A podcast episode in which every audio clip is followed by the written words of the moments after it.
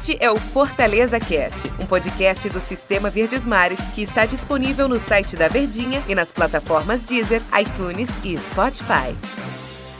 Olá, amigo ligado no Fortaleza Cast. Bom dia, boa tarde, boa noite, boa madrugada para você que nos escuta, seja o horário que for. Um grande abraço para você, principalmente o torcedor do Fortaleza, obviamente, né? Tá aqui com a gente. Eu, Denis Medeiros, hoje ao lado de Tom Alexandrino aqui, nosso comentarista do Sistema Verdes Mares, para falar muito de Atlético Goianiense 0, Fortaleza 0. Tom Alexandrino, bom dia, boa tarde, boa noite, boa madrugada. Tudo bem, Tom? Vamos falar muito desse jogo pela quarta rodada do Campeonato Brasileiro, hein? Tudo bem, né, Denis? Tudo tranquilo. Grande abraço ao torcedor que está nos acompanhando em qualquer horário disponível para ele nos ouvir nesse podcast aqui, pós-jogo, pós-empate do Fortaleza. Para dar um freio né, naquela animação do torcedor, mas que não deixa de ser um grande resultado nesse início de Série A de Campeonato Brasileiro. A turma estava muito empolgada com a vitória diante do Atlético Mineiro, também a vitória maiúscula que foi para cima do Internacional. É, a vitória diante do esporte, gol de pênalti, claro, um resultado minúsculo, mas, mas ganhou. E, querendo ou não, ainda lembra daquele clássico contra o Ceará, o 3 a 0 né? Mas freou, como você disse bem, freou a empolgação no torcedor é, da questão de empatar fora de casa, mas analisando macro, né? Analisando de maneira macro aqui o resultado, foi bem importante para o Fortaleza esse empate 0 a 0 contra um time que também não tinha perdido nem empatado nenhum jogo, estava com 100% de aproveitamento. É. Bem trabalhado, bem treinado pelo Eduardo Barroca.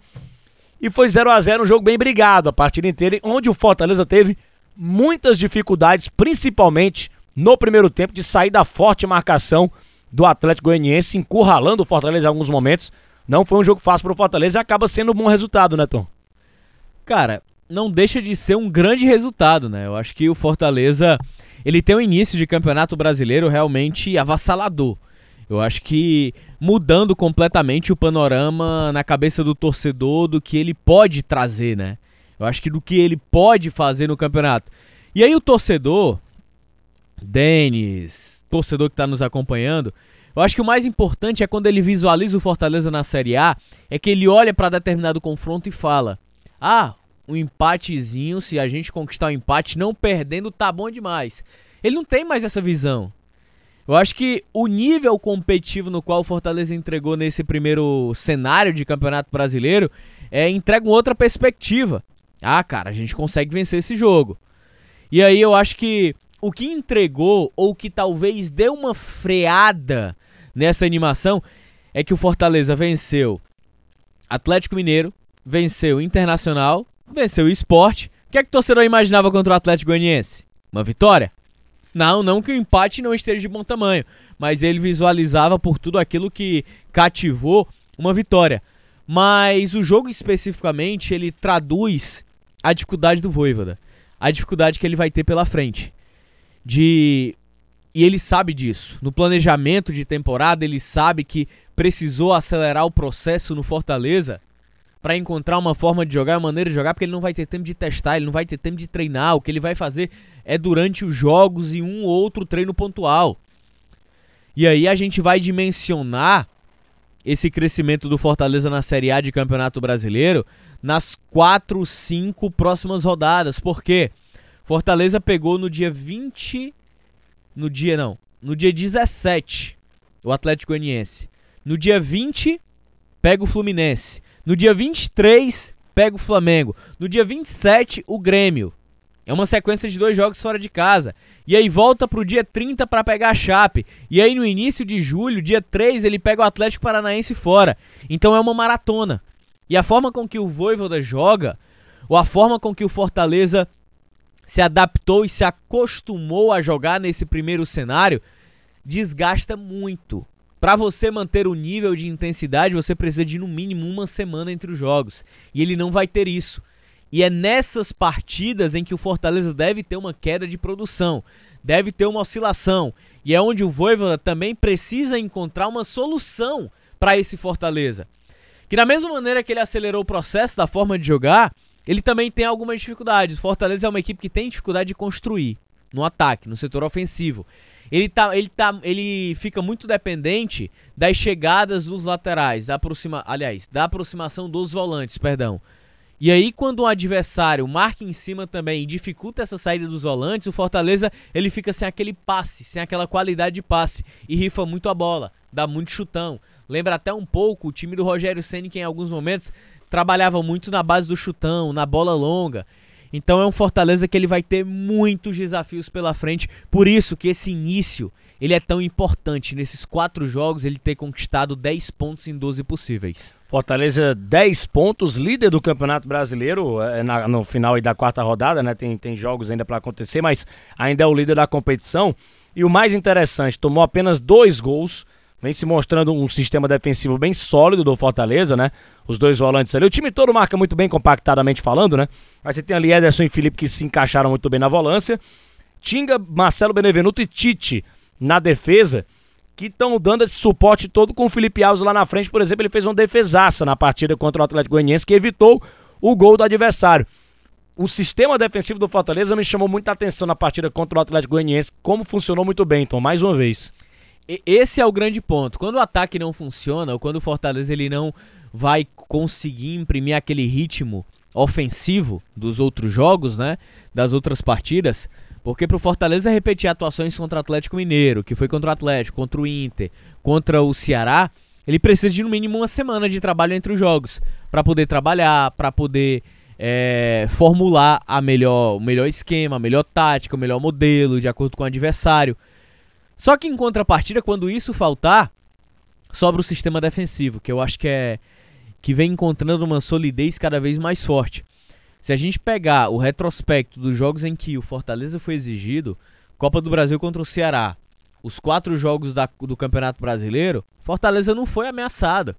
Fortaleza em nenhum momento ele foi sufocado. Você pode ter tido o adversário circulando mais a bola ali no ataque, mas ameaçado, sufocado, isso não existiu. Justamente pelo é, pelo bom encaixe, né? Pela boa compactação, como você falou. E quando essa compactação ela é furada, prevalece a qualidade individual de Benevenuto, de Tite, do próprio Tinga, que são marcadores de uma explosão de recuperação ótimas. E contra o Atlético Goianiense, o Fortaleza teve sim algumas bolas estouradas que quebrou essa compactação. E que sobrou para os zagueiros atrás, como o último homem, como o líbero. E os caras deram conta do recado, limpo, na bola, sem fazer falta, com interceptação e com desarmes realmente precisos. E o Fortaleza vai enfrentar na próxima rodada, né? Um time que também está invicto na, na, na, competição, assim como o time do Fortaleza. Fluminense que está na, na, quinta posição com oito pontos. Ele teve ali é, dois empates e duas vitórias. Ainda não perdeu na competição. Essa rodada agora ele ganhou do Santos, por exemplo, 1 a 0 e vai jogar contra o Fortaleza próximo domingo às 6h15 da noite. Essa partida do Fortaleza contra a equipe do Fluminense. E vai ser interessante para a gente analisar o confronto do Juan Pablo Voivoda com o Roger Machado, né, que está fazendo um bom trabalho lá no time do Fluminense. Mas para a gente continuar analisando o trabalho de formação ainda, né, um time em formação ainda do Juan Pablo Voivoda, em construção, e um time que está em evolução do Fortaleza. A evolução segue te agradando? O Fortaleza, torcedor do Fortaleza tem razão de estar tá confiante, empolgado, mesmo com esse empate em 0 a 0 onde passou em alguns momentos dificuldades na partida e não ter o domínio da bola. Fortaleza segue evoluindo na tua visão, Tom? O Juan Pablo Voivoda chegou realmente mostrando uma verdadeira mudança. O cara ganhou do Atlético Mineiro, ganhou do Internacional, ganhou do esporte. É, é, tô falando só de Campeonato Brasileiro e empatou agora com o Atlético Goianiense. Não gostei, confesso que eu não gostei do jogo do Fortaleza contra o Atlético, né? Já não tinha gostado tanto a partida contra o esporte. E aí contra o Atlético já não jogou tão bem. Quando eu falo não jogou tão bem, foi no setor ofensivo, que é um dos grandes problemas que o Voivoda ele vai precisar buscar evoluir no Fortaleza, que é as transições, é a criatividade. O Fortaleza, você que narrou o jogo, é, ele erra muito passe no ataque. Em alguns momentos ele não sabe o que fazer, ele força. Eu acho que falta também é porque às vezes nós ficamos muito no resultado. Mas na minha visão, o Iago Pikachu ainda é pouquíssimo participativo na construção de ataque. Ele é um cara que chega lá em contra-ataque, recebe uma bola em condição e com capacidade de finalizar.